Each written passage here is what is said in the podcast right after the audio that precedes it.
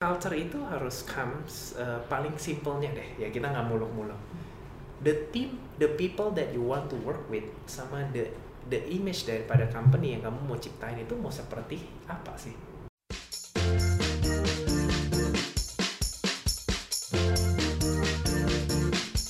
Welcome back to Hot Days How to Find Ways with Levilo.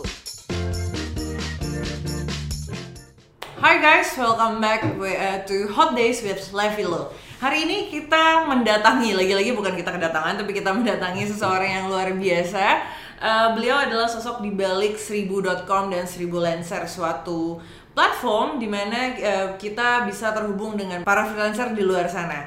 Nah, di sebelah gue sekarang sudah ada namanya gue biasa manggilnya Korayan. Korayan ini adalah CEO dari Seribu dan seribulancer.com. Welcome, Ko.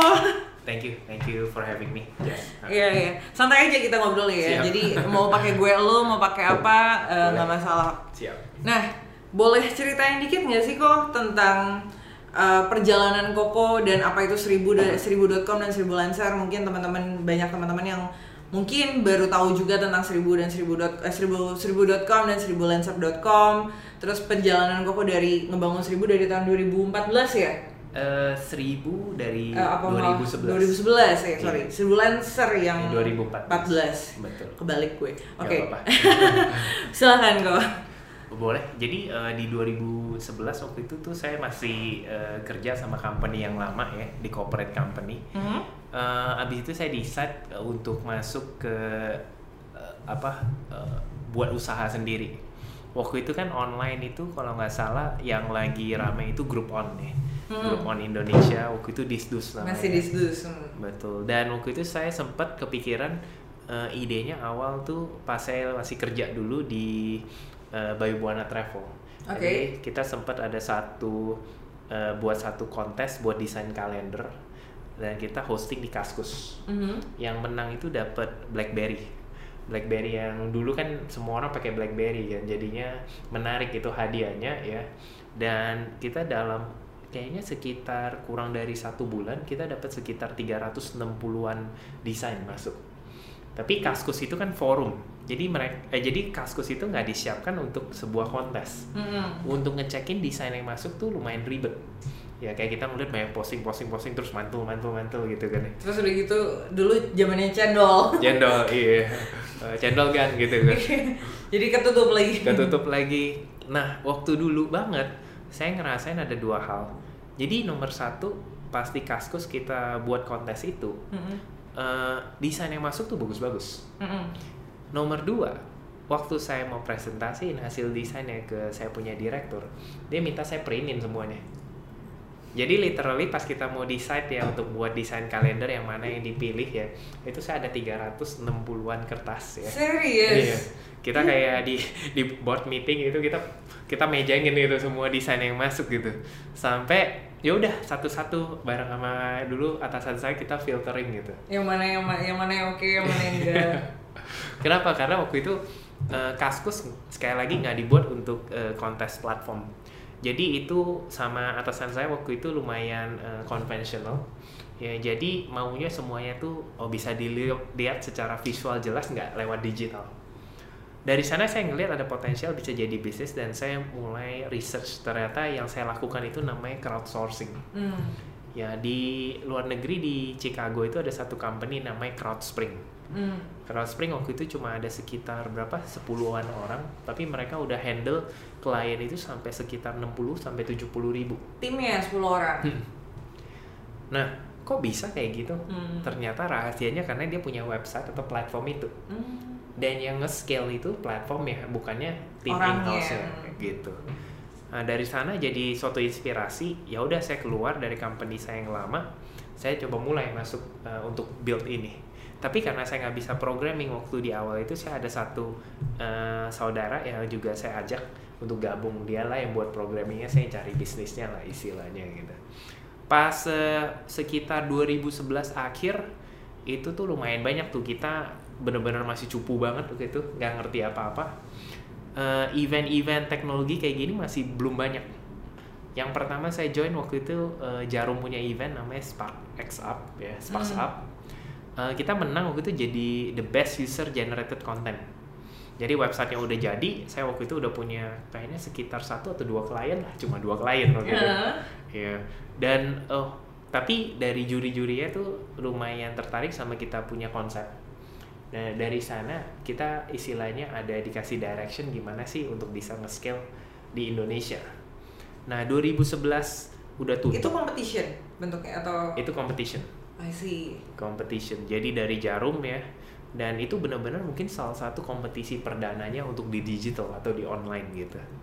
Nah, eh, 2012 awal ya itu waktu itu kita udah punya sekitar 30-40 klien. Mm-mm. Tapi karena waktu itu Indonesia itu internet penetration masih rendah banget ya orang yang pakai internet dan yang beli lewat internet juga rendah. 30-40 klien ini kita bener-bener bukannya mereka datang sendiri ke website enggak, kita yang jemput bola. Kita presentasiin satu-satu ya ini kalian mau beli logo nggak? Kalian mau beli brosur Jadi kayak cara agensi lama pada umumnya gitu kan. Betul. Karena apa yang kita jual itu klien hanya butuh pas dia butuh. Iya. bukannya kayak kita mau jualan baju gitu atau sepatu ya oh nggak butuh tapi lagi eh, apa Eh bagus nih. Bagus nih. Cewek biasa. atau lagi ada wanita. diskon gitu ya jadi banyak banget kita datengin company yang udah sampai ratusan gitu tapi akhirnya nggak banyak yang closing dan mungkin mereka pas akhirnya beli itu pas mereka lagi butuh Hmm. mungkin sebulan kemudian atau dua bulan kemudian gitu ya udah pelan-pelan kita kumpulin dan 2012 awal itu kita lumayan beruntung ketemu satu venture capital nama East Venture. Hmm. East Venture waktu itu juga yang ngedanain grup on Indonesia. Nah dari sana saya cuma ngobrol sekitar 1-2 bulan oh akhirnya mereka mau invest di kita. Ya waktu itu memang pemikirannya banyak kayak istilahnya wah maksudnya apa nih di invest kan takut kan biasa kan Ah, ada fear lah istilahnya. Cuma yang saya pikirin kalau nggak di invest udah kebayang nih mungkin enam bulan kemudian yang paling jadi 60 klien kebayang ya Jess ya Hmm. tapi kalau misalnya saya dapat investasi artinya uang ya, ya Hmm. mungkin uang ini kita bisa pakai untuk hiring lebih banyak programmer supaya websitenya makin mantap, fiturnya makin sesuai dengan kebutuhan klien. Kita bisa do marketing lebih banyak ya. Nah ya udah kita uh, take the investment jadinya. Dan dari sana kita mulai pelan-pelan build ini nggak cuma Ryan yang pengen buat website tapi as a company Hmm. gitu. Jadi eh, awalnya kayak gitu dan eh, dalam satu tahun itu kita kurang lebih udah ngelok sekitar 200 sampai 300-an klien deh eh, di 1000. So if I'm not mistaken, dulu zamannya Koko bikin seribu.com itu kan belum ada platform yang serupa seribu.com di Indonesia kan. Belum. So you are the pioneer kan. Betul. Uh, ya gue gue baca dari beberapa hal dan banyak dari orang cerita juga be- becoming a pioneer is very very very tough job and tough challenges kan. Betul. Kenapa Koko memilih jadi akhirnya kayak ya udahlah gue coba aja jadi pioneernya gitu. Uh, and then why you choose freelancers? Oke. Eh, jadi dulu banget pas saya pas kuliah di Amerika itu background saya engineer. Jadi kita sebagai engineer itu kita suka banget innovate. Kita suka banget tuh buat something dari nothing gitu. Hmm. Jadi waktu itu saya mikir eh, kayak marketplace waktu itu tuh lagi rising. Hmm. Tapi udah ada Bukalapak, udah ada Tokopedia, marketplace buat produk. Tapi zaman itu tahun berapa 2011 berarti belum belum Belum booming se-booming mereka. itu kan. Belum. Tapi waktu itu kalau nggak salah Tokopedia baru diinvest sama Cyber Agent. Hmm. Ya, dan waktu itu belum ada marketplace ya yang crowdsourcing buat jasa. Hmm. Nah, pioneernya mungkin mulai dari sana. Dan nomor dua, saya ngelihat di Indonesia itu kan populasi banyak banget. 260 juta ya pas kita dulu di 2011-12 itu. Nah, tapi banyak yang nggak ada pekerjaan. Hmm. Jadi kita juga mikirin social aspeknya juga.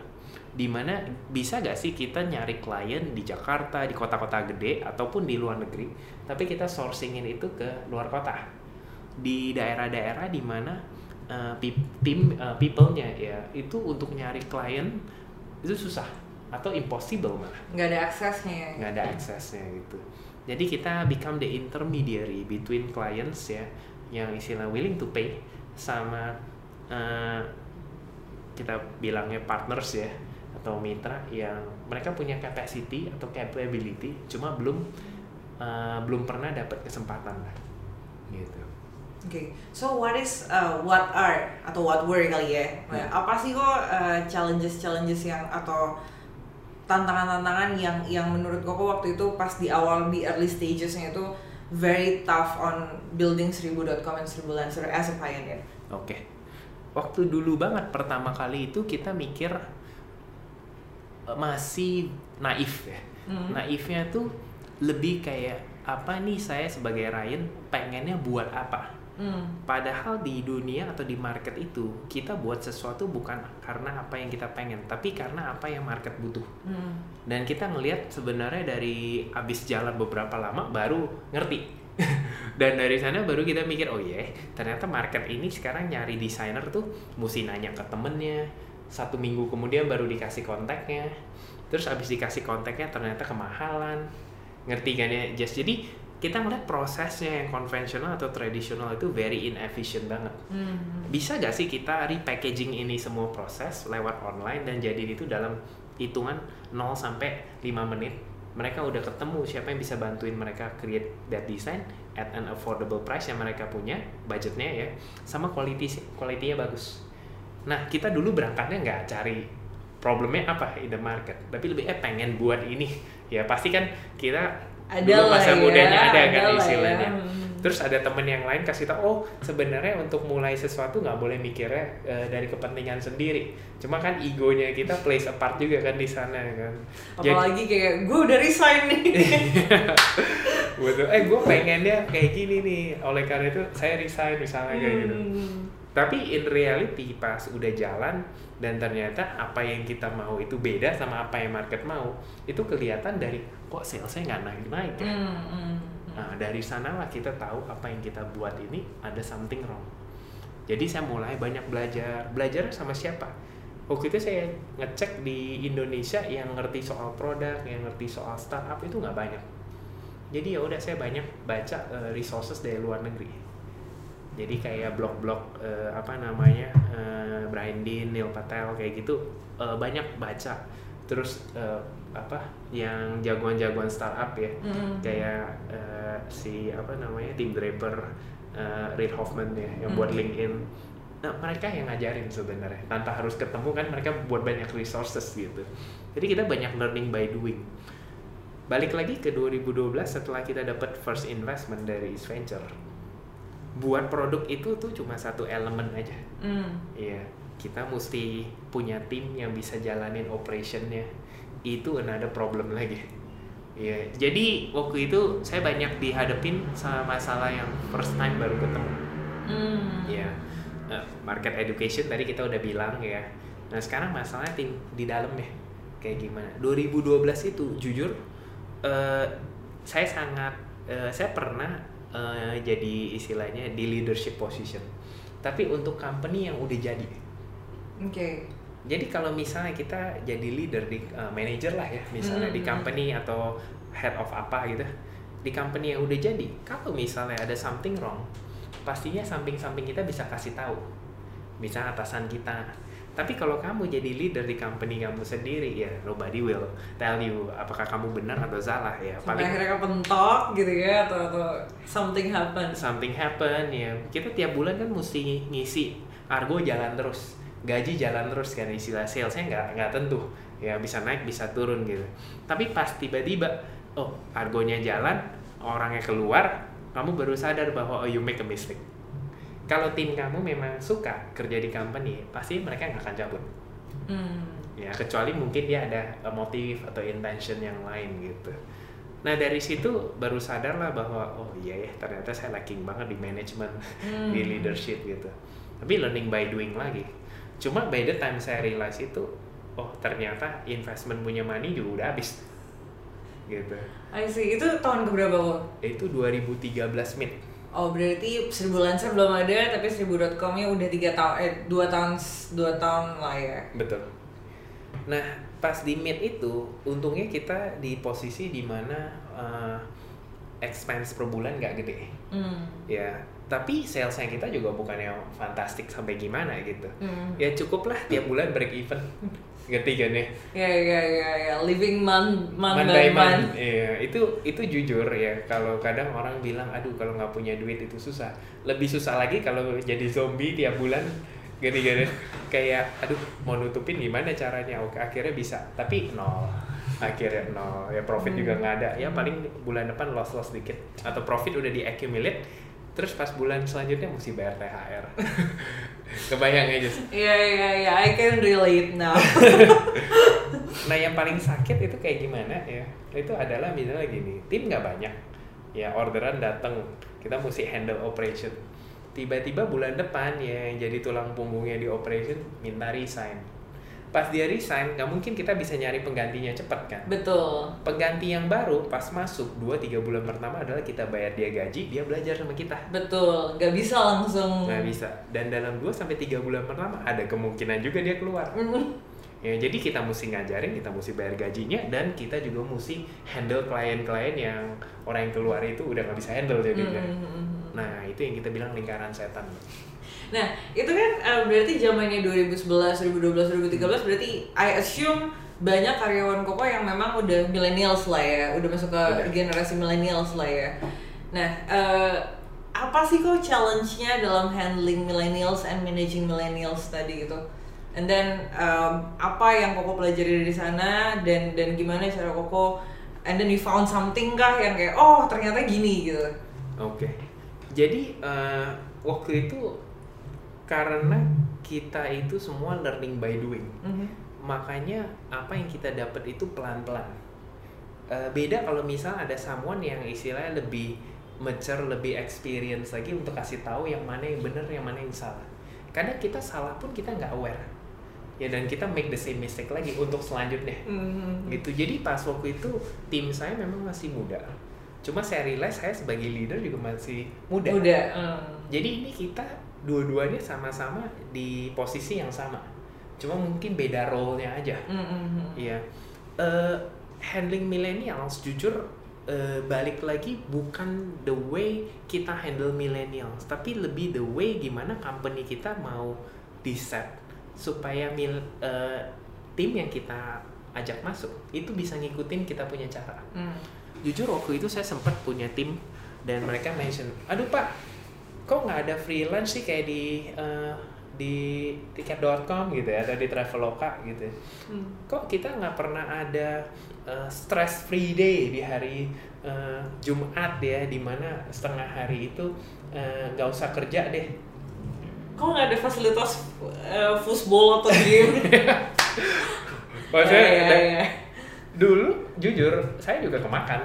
Hmm. Oh iya ya, kita kayaknya perlu ada begini nih caranya kita retain talent gitu. Oke, and then? Dan apa yang terjadi bukannya eh, bukannya talentnya makin pintar, bukan timnya makin pintar, mereka malah makin spoil. Dan Productivity-nya turun. nggak cuma productivity-nya turun. eh, pas kamu kasih benefit seperti itu, mereka itu menonjolkan ke teman-temannya yang lain Mhm. in a negative way. Oke, like what? Sorry, like. Contohnya ya, Mhm. kayak misalnya mereka bilang, oh ya fasilitas di kantor kita ada freelance, otomatis teman-temannya langsung minta freelance juga sama employee-nya. It's a promoting a very bad uh, professional uh, apa ya exercise menurut saya. Kita datang ke kantor, we are getting paid in terms Yeah. of salary. Iya. On top of it kita masih banyak lagi uh, our request. Hmm. Ini ujung-ujungnya jadi time zone apa? Hmm. ngerti kan ding, Hmm. main ding dong itu Hmm. apa kita mau kerja gitu Hmm. kalau kita mau kerja dengan fokus dan dengan benar ya itu kita harus ada KPI Hmm. kita harus tahu bahwa kita datang ke kantor ya kita being hired by this company dan kita ada responsibility yang kita mesti fulfill dan benef- benefit yang kayak tadi cuma mungkin bisa dikasih kalau misal company udah achieve suatu milestone tapi kalau kamu kasih langsung di upfront di depan itu namanya given bukan earn Hmm. pas kamu given sesuatu ya tanpa mereka berusaha mereka udah dapet Betul. itu bringing a bad culture sebenarnya Udah kayak raising a child ya gue. kurang lebih kayak gitu nah apakah tim kita aware soal itu tentunya balik lagi when the leader say something yang lain juga pasti ikut kan Mm. Whether it's right atau wrong, Wrong. makanya sebenarnya waktu itu tim kita nggak salah. Yang salah ya ini. Gitu. Ya mungkin sayanya juga karena lack of experience dan lainnya nggak tahu deh after impactnya kayak gimana. Apalagi company waktu itu belum untung juga. We are still running on the investors punya budget atau money kan. How can we give yang facility kayak gitu even some of the company yang udah jauh lebih mature aja mereka nggak punya facility itu Hmm. they still need to work hard sampai jam 9 sampai jam 10 ini kita mau buat company apa kita mau buat taman bermain gitu ya Iya, betul betul So how did you change that gitu loh? Gimana Oke. kan? Karena kan banyak banyak juga yang gue pernah dengar juga gitu kan ya kayak kalau misalnya udah suatu company yang udah ada bad culture, let's say ya we we address that as bad culture ya walaupun mungkin ya nggak sebat itu gitu loh. Untuk mengubahnya itu akan lebih sulit lagi dibandingkan building a new culture dari Setuju. dari zero gitu. Nah ini memang pertanyaan yang paling kritikal sih ya. Eh, jujur orang itu nggak bisa berubah. Yes. Saya udah cobain ya, kita udah interview mungkin udah ratusan ribu orang jujur. Mhm. Ya, eh, dan yang orang keluar masuk ya juga udah banyak banget lah. Dan dari mereka yang keluar dan masuk ya, eh, mereka yang tetap sama kita, artinya mereka sesuai dengan culture kita. Mereka yang udah nggak sama kita lagi, bukan artinya mereka nggak sesuai. Kita kasih mereka kesempatan untuk bisa fit gak ke culture kita dan mereka nggak mampu jujur mungkin dia nggak perform di company kita bukan artinya dia nggak bisa perform tempat lain ya cuma daripada prolonging the inev- inevitable ya yang might as well kan kita make decision aja kan Mhm, untuk mhm. oh ya udah nggak bisa bareng-bareng deh dan dari kita as a leader harus melakukan step-step itu. Nggak mungkin tim kita yang melakukan. Nggak mungkin oh ya salah satu dari tim atau karyawan kamu bakal datang ke kamu. Pak saya kayaknya nggak mampu deh. Impossible. In my seven years of doing this uh, this uh, doing business ya nggak ada satupun karyawan yang admit bahwa uh, apa namanya scope yang dikasih itu mereka nggak mampu ya jadi kitanya yang mesti groom mereka ke arah yang benar kitanya yang mesti nurture mereka nah balik lagi lima tahun pertama kita jalanin bisnis ini jujur culture-nya kita itu lacking banget Mhm. kita punya culture, kita punya vision dan mission, tapi it wasn't well in depth thought, thought eh. Hmm. Lebih sesuatu yang kayaknya Nice to have dipajang gitu doang atau eh, bukan nice to have. Kita isunya tuh not investing enough time Oke. untuk creating this. In a way tuh kita mau promoting this hmm. wholeheartedly. Hmm. Jadi kita tahu itu penting. Tapi waktu yang kita invest untuk buat culture yang lama paling cuma dua hari, tiga hari. on on in the form of outing gitu atau in the form of Enggak, kita duduk bareng, kita sama-sama getting feedback. Hmm. Tapi we realize i- waktu itu culture-nya itu eh, gimana ya ngomongnya? Eh, banyak banyak hal ya. People don't get it. We don't invest enough time, makanya waktu kebuatnya itu rada dangkal. Pas mau promotingnya susah. Kita coba promoting jadinya maksa. Hal-hal kayak gitu, Jess. Nah, abis itu pas tahun kelima ya kita tahu ah, something wrong with the company. Ya, terus kita ada HR consultant, kita ada uh, engage sama dia, terus sama-sama kita ngobrolin. Ya, quote unquote, we need to restructure the company. Hmm. Waktu kejadian itu kita udah ada seribu lancer. Ya, Mm-mm. concepting suatu produk, suatu bisnis itu nggak nggak susah. Growing the the core-nya itu yang setengah mati. Ya, eh, idea is cheap ya ide cheap banget gitu. Jalannya juga nggak nggak susah ya buat MVP juga eh, not not that difficult lah. Is I, I wouldn't say easy gitu ya. Tapi yang terjadi waktu itu eh, kita udah tahu bahwa marketnya kita tuh kan mereka business owners kan ya. Kita udah tahu pain pointnya apa. Kita udah tahu produknya kita mau di envision ke arah mana. Service kita mulai dari jasa buat website, copywriting, desain, eh, video itu kita udah tahu semuanya pain point. Tapi tetap aja kalau yang jalanin company itu nggak bener kan ya all this eh, apa solution eh, yang kita punya itu doesn't work well with the problem yang terjadi gitu. Nah, pas tahun kelima menjelang 6 ya, which is dua tahun yang lalu, kita itu resetting semua culture. Culture yang baru itu kita invest hampir satu bulan cuma untuk buat culture yang baru. apa aja kok yang dilakukan ketika satu bulan itu karena kan banyak sorry karena kan banyak kayak orang di luar sana mungkin kayak juga entrepreneur yang baru mulai gitu kan ya yang kayak oke kita tahu konsepnya harus punya culture yang oke gitu kan Betul.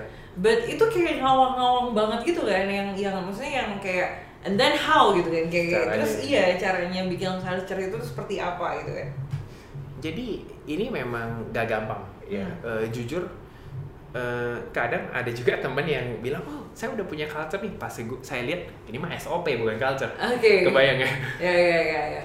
culture itu harus comes uh, paling simpelnya deh ya kita nggak muluk-muluk the team the people that you want to work with sama the the image daripada company yang kamu mau ciptain itu mau seperti apa sih contoh uh, culture kita namanya yang baru ya respect Oke. ya R-nya responsif E-nya ethical Mhm. ya E daripada ethical itu itu artinya orang nggak boleh bohong atau integrity lah kita bilang ya Mhm.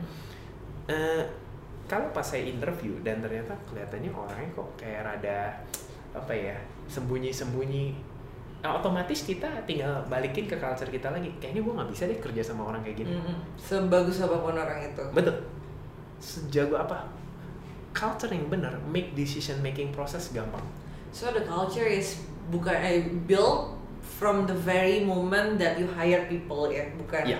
bukan dari oh ya udah hire aja people-nya terus and then di ditanamin culture-nya or something like that. sangat tidak bisa karena orang nggak mungkin bisa berubah Itu tadi balik lagi ke tadi. Iya.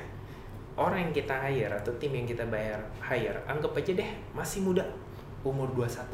Hmm. Tapi selama 21 tahun kita nggak pernah spend waktu sama dia. Artinya dia udah kebentuk dari Iya, whatever iya. yang terjadi. Iya. Iya, terus kita baru masuk tiga bulan, terus kita bilang, oh ya kamu nggak, kamu harus ngikutin culture kita mana bisa. Kebayang kan ya? Hmm. Mungkin dia bakal last long, ada one year, two years. Tapi apakah dia bisa ngikutin culture kita? Kalau dari awalnya udah beda sama culture kita, akan sangat impossible untuk berubah. Saya sampai bilang impossible ya, bukan hard ya. Hmm, Iya. impossible. Makanya di tahun kelima itu pas kita udah tahu kita set culture kita respect ya, responsif, ethical, smart, respect, P-nya apa ya? Kok sampai lupa. Terus ada eh, komunikatif sama transparent juga Hmm. istilahnya. Nah, anyway dari sana tuh kita tahu hiring people harus sesuai dengan culture ini. Terus juga eh, pas kita lagi town hall sebulan sekali, kita lagi weekly meeting, kita di leadership position harus selalu promoting this culture. How? Di- Example gitu. example ya, misalnya kita lagi weekly meeting gitu, terus kita ada satu decision yang di mana, oke, ini ada satu klien ya, eh, di mana dia itu mau eh, apa namanya, mau eh, deal sama kita, tapi kita mesti kasih kickback, langsung nggak mau. Karena No. ada integrity-nya Iya. Terus kita lagi meeting, terus kita bilang nih, oh ada satu orang baru masuk udah probation tiga bulan, ya. Jujur orangnya sangat susah komunikasi, tapi skillnya bagus. No, kita cari yang baru. Ya. Terus kita lagi town hall meeting, ruginya gila-gilaan, misalnya merah gitu ya, bukan bukan cuma dua digit lah, ya, sampai Oke. empat digit gitu. Oke. empat digit nih. Biasa kan kita takut gitu. Kita mungkin mikir oh ya kalau misalnya gitu sampai kasih tahu kita rugi berapa m gitu nanti eh, anak-anak pada keluar lagi istilahnya Hmm, pada hmm. takut gitu. Oh, Hmm. apakah bulan depan gue masih ada job ini? Eh, apa gue masih gajian nggak bulan depan? betul. Ya udah kita beberin.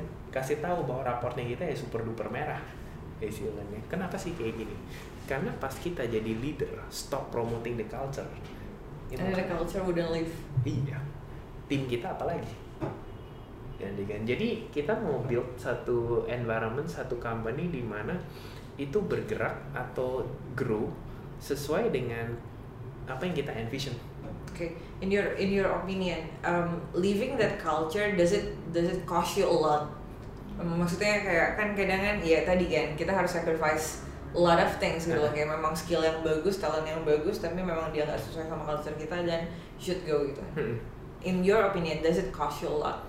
Jujur setelah ada culture yang baru, sama sekali nggak cost, malah sangat enjoy. Hmm. Karena kamu bakal bisa kerja bareng dengan mereka yang mindsetnya sama. Hmm. Mereka bisa follow culture-nya kamu. Kalau misalnya mereka belum menguasain suatu skill tinggal dipelajarin. Eh it doesn't take a, a long time supaya mereka tuh bisa belajar skill yang baru. Tapi misalnya saya punya tim baru jagonya bukan main skillnya. Ya tapi culture-nya nggak cocok. Ya ngubah culture-nya impossible. Makanya buat saya yang paling penting adalah tipe orangnya itu sesuai dengan yang kita mau kerja sama bareng. Soal skill bisa diajarin Itu berlaku juga nggak sih kok buat free, hiring freelancers?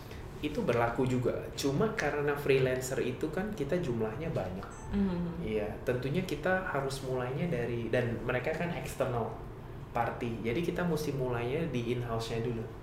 Jadi kalau tim in-house-nya kita itu udah solid ya, culture-nya udah sesuai, baru kita bisa tularin ke freelancer kita. Tapi kalau di dalam in-house-nya itu let's say the first 30 people core-nya itu nggak sesuai culture kita dan kita udah mau merambah lagi ke freelancer. Nah, itu mungkin pusing tuh kayak gitu. Hmm. Nanti banyak bolong-bolongnya nanti let's say kita mau acquire satu freelancer ya atau get them come into our community tahu-tahu culture-nya beda sama kita kenapa karena tim yang kita eh, yang acquire mereka gak inline sama culture kita gitu. Tapi jujur culture yang bener culture yang kita punya sekarang kayak gini dan itu tepat ya itu buat datang ke kantor tuh feels like enjoy. Dulu itu burden gitu. Dulu itu kayak tiap bulan tuh cuma ngisi ngisi Ya udahlah mantu-mantu tadi lah ya. aja, gitu kayak maksudnya kan kita mikir kadang expense salary itu Iya, suatu yang fix. Ya kalau misalnya salesnya nggak fix dan salesnya lagi jelek bulan itu ya kita mesti scrap off gimana A nih lot ya? of things ya, as an Betul. entrepreneur iya. apakah dari kita punya tabungan kayak kalau misalnya duit investor udah habis kan ya kan kita nggak mau sampai itu terjadi Iya, atau iya. minta lagi sama investor kita ya Hmm. itu lebih gak enak lagi kan betul istilahnya. betul betul betul oke kan kalau misalnya eh, talking about freelancers ya kok apalagi millennial ya millennial freelancers. Banyak yang ngasih stigma di luar sana tuh banyak yang ngasih label di luar sana. Working with freelancers itu it's not easy.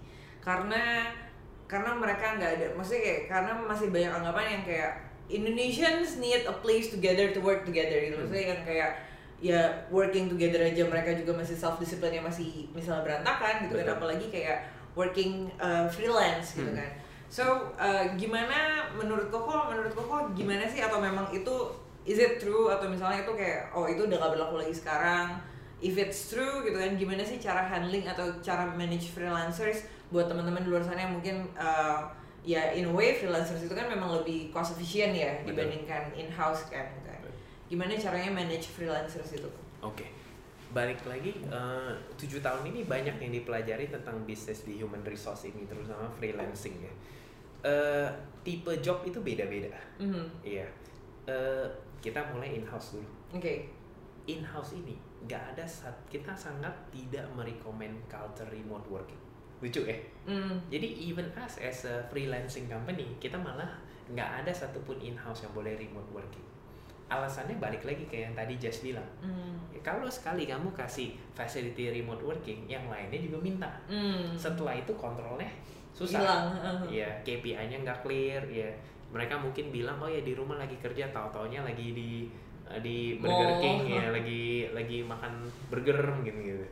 Jadi kita nggak mau create atau starting something yang eventually bakalan balik lagi tainting our culture Mm-mm. ya so back again kalau freelancer gimana nggak mungkin kan freelancer sudah datang ke kantor untuk kerja gitu scope-nya in-house sama freelancer tuh dua hal yang berbeda kalau scope-nya as a freelancer contohnya buat website create logo. Time project. Content project production ya. Mm-mm. bukan sesuatu yang strategik itu masih bisa. Artinya mereka hanya eh, istilahnya deliver asset. Tapi kalau itu sesuatu yang dia harus mikir harus ada strateginya dia mesti build right upnya dia mesti execute di lapangan. Harus collaborate juga sama the Collaborate. others sangat susah. Makanya rata-rata kayak kita punya uh, order atau job itu tuh rata-rata lebih yang uh, kita bilangnya itu bukan project long term. Ya itu lebih one job one job kayak gitu. Create 10 artikel. Nah, bulan depan create another 10 artikel. Jadinya sangat mudah di quantify atau di measure. Tapi when it comes a freelancing yang sangat susah di quantify ya Nah, itu contohnya outsourcing customer service. Hmm. kita mesti set tiap hari dia mesti call 100 kali. Susah. Kita mesti pasang trackingnya dulu. Dan nggak mungkin kan kita punya tim yang juga istilah main ngecekin dia ngomongnya kayak gimana. Nomor dia dia juga nggak ngerti produk knowledge kita. Ya kita mesti ajarin dulu boro-boro kalau dia mau belajar kan. Mhm. jadi maksudnya ada certain jobs yang di mana secara remote kita bisa kasih ke mereka tapi ada juga yang nggak bisa. Anggap aja deh kita punya klien ya yang requirement sampai strategi apa yang terjadi. Nah makanya kita ada divisi lagi namanya solution. Tim solution ini in house yang mikirin strateginya. Nanti pas eksekusi pembuatan aset ya copywriting video dan lain baru di outsourcingin lagi ke freelancernya. Ujung-ujungnya kita punya vision ke depan as a company ya kita selalu mau supply demand ke freelancer selalu supply job. Baru dari sana mereka punya uh, uh, income kan di daerah bisa naik kan istilah bukan improving the standard of living ya itu sesuatu yang gede. Ya yang penting kita providing additional income ke mereka Mhm. gitu. nah uh, misinya kita kayak gitu. Tapi kita juga nggak mau paksain bahwa oh yaudah semuanya lempar aja deh ke freelancer. Kayak yang Jess tadi bilang susah dikontrol sense of responsibility sama belonging belum tentu aja ada gitu. Jadi kita harus bisa ngekotak-kotakin apa yang kita bisa allow mereka untuk eh, jalanin atau producing ya. Dan itu harus balik ke kita. Karena nggak mungkin suatu freelancer dikasih job dan mereka langsung bilang bahwa oh ya sorry yang ini gua nggak bisa. Dia akan take dulu. Tapi pas dia nggak bisa kadang dia juga nggak ngomong sama klien deh. And it costs us time Betul. and money dan image-nya yang jelek kita ribu. ya gitu I see, I see, I see. Um, terus kayak Koko mungkin ada tips and tricks nggak sih kayak gimana sih caranya curating atau bukan curating ya kayak filtering lah, Hmm. filtering freelancers gitu yang uh, kira-kira uh, memisahkan antara freelancers yang oke atau malah bisa memang perform well sama freelancers yang mungkin baru mulai tapi terus juga secara work ethics-nya juga nggak ada dan lain-lain. Oke, jujur karena di Indonesia ini kan labor itu paling banyak populasinya ya. Kita Hmm. bilang kan pyramid ya deh. Mm-mm. Yang di paling bawah grassroots adalah population. Ya. Jadi eh, kita itu tuh sekarang dulu, dulu kita punya 200 ribu freelancer. Tapi sekarang udah kita curate tuh cuma ke 20 ribu. Terus pertanyaan kenapa kita curate? Bukannya kita mau kasih makan lebih banyak orang. Nah jujur we cannot make everybody happy. Ya, Ya 20 ribu aja udah banyak daripada nol. ya. Ya, tapi kalau kita mau kasih makan 200 ribu, mungkin demandnya nggak sebanyak itu juga. Ngerti kan? 20 ribu juga udah banyak nih supply-nya, demandnya belum tentu sebanyak itu juga. Jadi caranya kita curate, pertama-tama mereka pas masuk ke website kita kan mereka register, ada a series of questions yang dia mesti isi dan lumayan panjang. Nah itu kita untuk determine seberapa niatnya mereka jadi freelancer. Setelah itu kita akan telepon, kayak kita interview in-house aja. Hmm. pas kita telepon kita coba nanya personality-nya kayak gimana. Mereka ngerti komunikasi atau enggak? Even komunikasi ya hal yang paling simple. Dan itu balik ke kita punya culture kan being komunikatif cek komunikatif gitu. Kalau salah satu dari dua ini nggak eh, lewat ya ya udah mereka bukan freelancer yang Doesn't kita make the cut. Hmm. betul. Terus nomor tiga selain eh, personality dia punya communication skill project management skill ini tiga eh, tiga hal yang beda semua. Project management itu kasih tahu ke kita bahwa apakah dia itu take ownership daripada project yang dia Take. iya betul. Anggap aja deh komunikasi bagus eh, project eh, ownershipnya ada tapi personality wise itu suka marah-marah. Ya kita juga nggak mau. Karena balik-balik lagi whatever they did itu pasti nyemprotnya ke kita punya brand. Jadi kita lebih suka focusing on mereka yang memang mau getting uh, jobs from our website dan respect the clients. Daripada mereka yang cuma tahu oh ya seribu lancer bisa atau seribu itu bisa nyari income tambahan. Kalau kayak gitu kita nggak suka. Kalau misalnya kayak ngelihat dari review-review past clients itu menurut kok works atau nggak sih? Atau better ngelihat dari uh, apa namanya dari aspek lain yang ada di profile yang mereka as a as a freelancer as a freelancer. Oke, menurut saya yang paling penting malah reviews. Tapi eh, review itu jadi gini, kalau misalnya zaman dulu eh, kita dealing sama freelancer atau agency, itu mereka nggak punya testimonial section. Lebih ini nih portfolio saya, Mm-hmm. ya kan? Review ini tuh truth.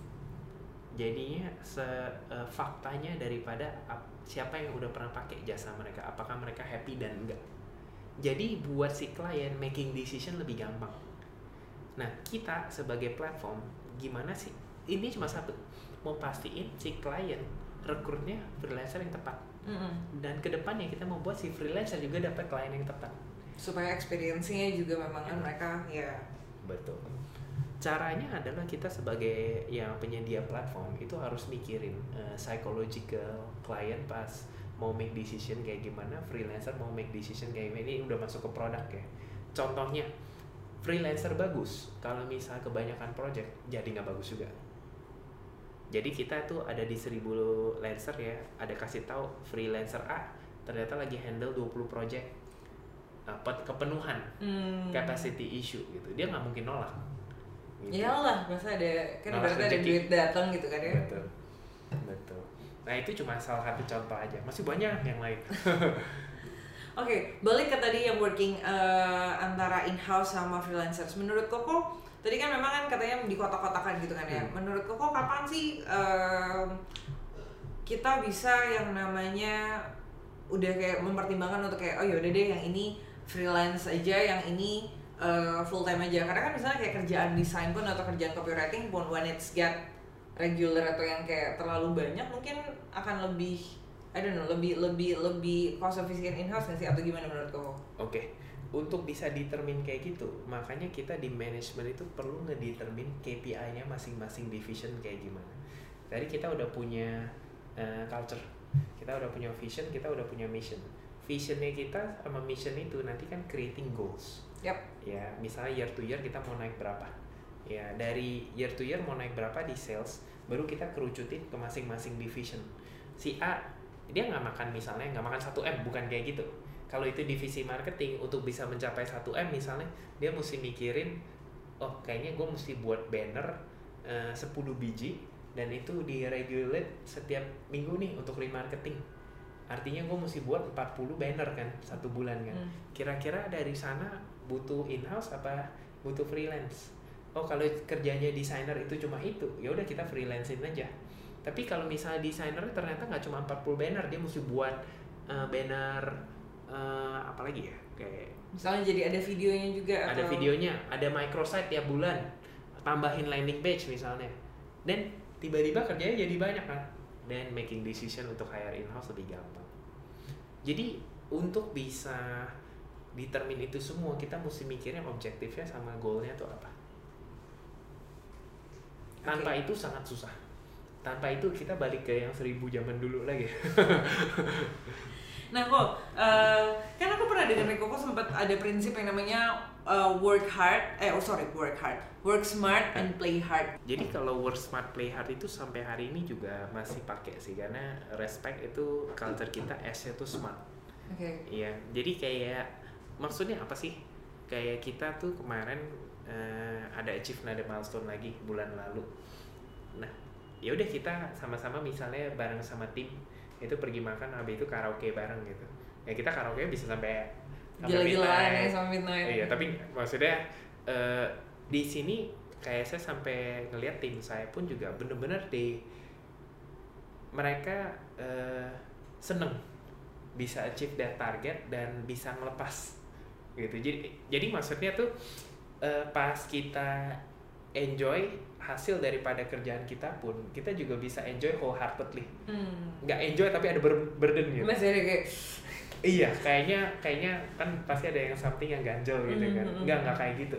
Mereka be- benar-benar ngerasain bahwa oh hasil tersebut karena kerja kerasnya tim kita as a company. Bukan kerja kerasnya Ryan, bukan kerja kerasnya partner saya Darmawan misalnya gitu. Kalau misalnya kita terlalu ikut campur ke dalam kerja kerasnya mereka, ujung-ujungnya mereka bakal ngerasa selalu ada this dependency sama kita dan itu nggak bagus. dan itu juga nggak nge-fulfill mereka as a person gak sih? Karena kayak itu bukan achievement mereka sendiri gitu gak sih? Betul. Itu nggak grow them as a person. Dan mungkin self improvement itu salah satu yang paling penting ya. Menurut saya di culture kita balik lagi sekali lagi culture. Eh, kalau someone itu nggak ada self improvement ya, itu sih tinggal tunggu waktu aja sih atau self development gitu. Sampai Bias- dia resign atau dia diresign betul. Biasanya kalau kayak gitu nggak ada ambisi. Hmm. Nah kita kurang gitu ini menurut kita di apa yang kita udah setting di company itu setiap orang harus tahu dia tuh mau ngapain umur 30 mau ngapain umur 40 mau ngapain umur 50 mau ngapain especially for themselves ya not for not just for the company ya betul betul I see, I see, I see. Jadi kok eh, kan ya, eh, jadi menurut Koko ada nggak sih bedanya working with millennials sama working with generation after millennials, which is sekarang kan udah mulai masuk nih generation after millennials sama generation before millennials. oke menurut saya eh, mindsetnya beda semua Mhm. tapi balik lagi ke culture Dan every every single generations bisa fit, maksudnya bukan bisa fit. Kita tetap bisa mencari orang yang tepat untuk fit the culture in every single generations kan. Eh, jujur enggak juga Oh oke, interesting.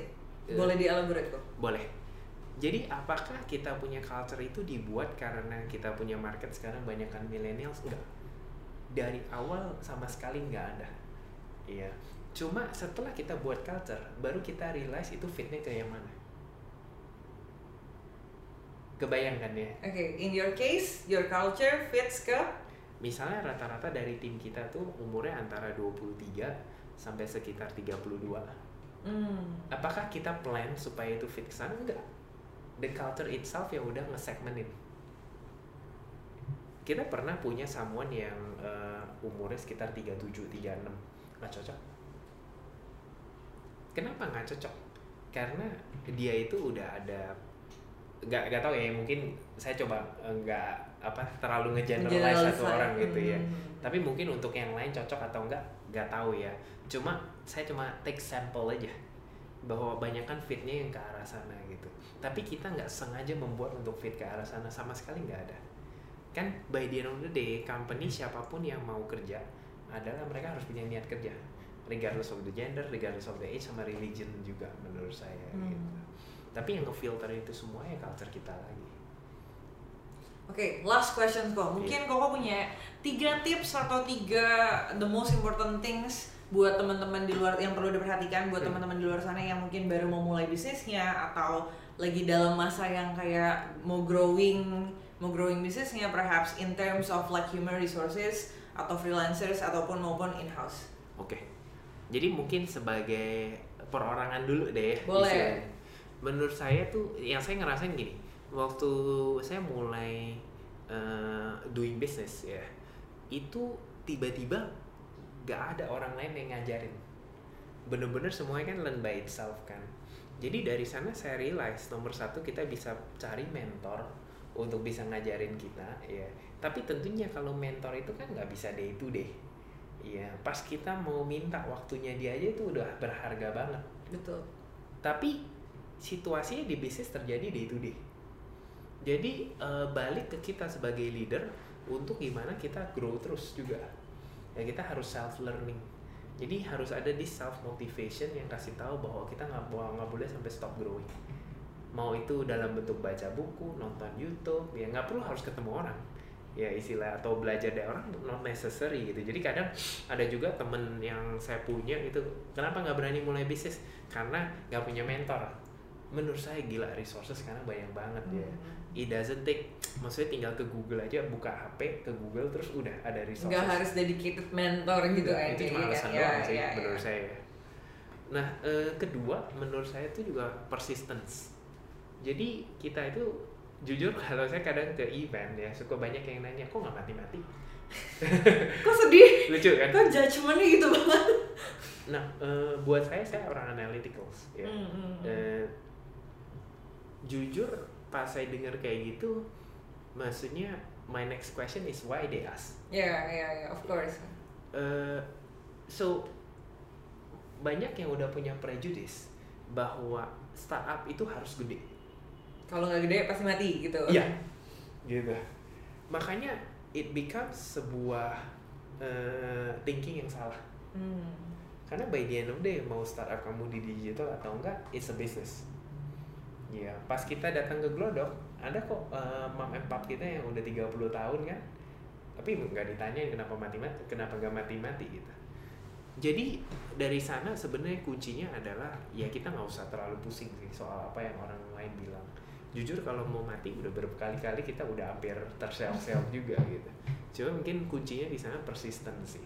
Pas kita jadi foundernya, kalau misalnya kita give up ya tentunya company tutup ya tapi kalau kita persistence kenapa kita bisa persisten? Karena kita believe on apa yang kita kerjain.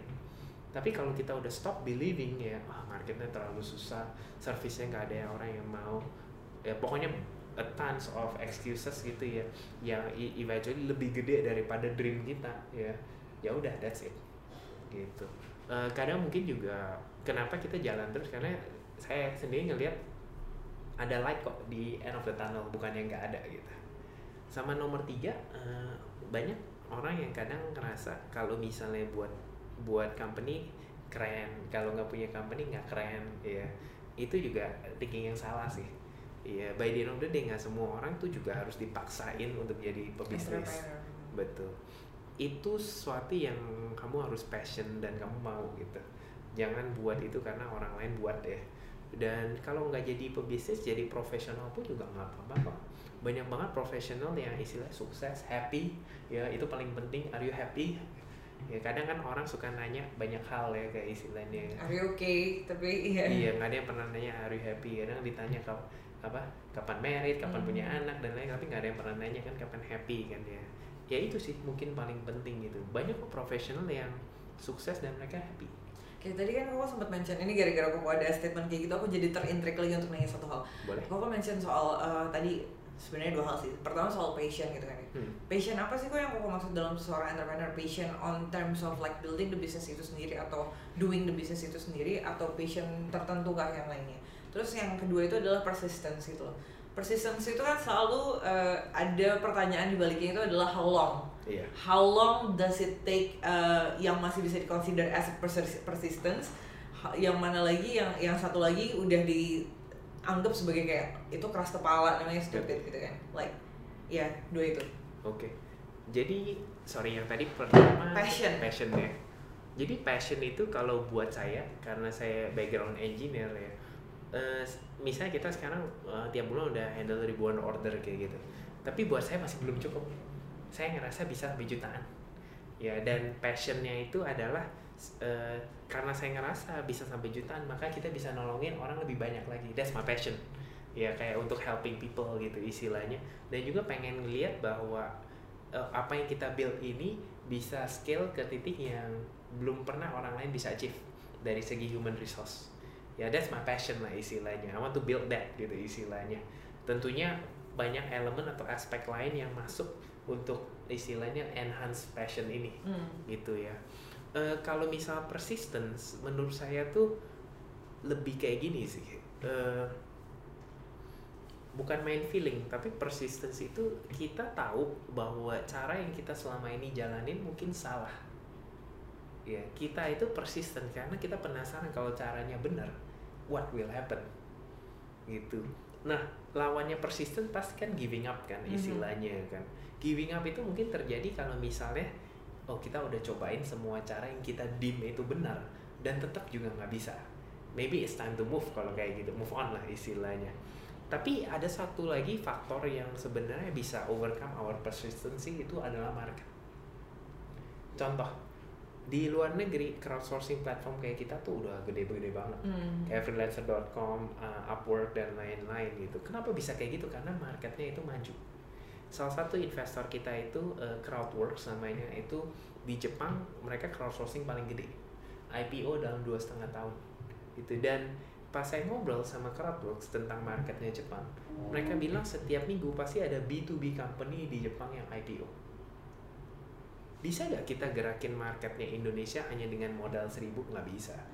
Yang gerakin market Indonesia dengan 270 juta populasi ini ya banyak faktor kan. Seberapa cepat infrastruktur kita diimprove ya. Terus eh, habis dari sana di eh, internetnya makin bagus atau enggak. Jadi kadang timing ya penting juga. Jadi timing itu mempengaruhi persistensi kita juga.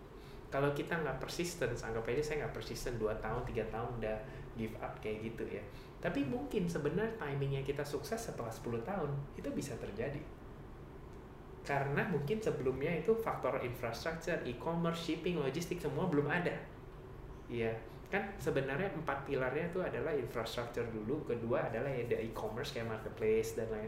Ketiga itu baru payment, logistik, shipping. Keempat ini service kita Hmm. Gitu. Jadi kita ada gilirannya juga. Hmm. gitu karena kita bukan yang nomor satu. Gitu. Jadi timing plays a very important figure part juga. Dan kadang kan banyak bisikan-bisikan setan dari samping-samping juga yang kasih tahu kan. Ah udah kelamaan nggak mungkin lah dan lain-lain. Balik lagi kita punya prinsip sama conscience bilang apa? Oke, conscience ya, balik lagi kesadaran apa suara hati. betul Oke, oh, it's been a very uh, fruitful evening. Luar biasa, thank you banget Ko Thank you, Ryan karena thank you, sudah sama-sama. mau meluangkan waktunya. Hopefully kita bisa ngobrol-ngobrol lagi di waktu mendatang untuk tema yang berbeda karena I Siap. think that we we still have a lot of things that we can explore. Thank you atas waktunya Ko Thank you, thank you. Uh, thank Thank you you, juga thank buat teman-teman yang sudah uh, nonton dan dengar podcast kita. See you on the next uh, Hot Days by Levilo. Bye bye. bye bye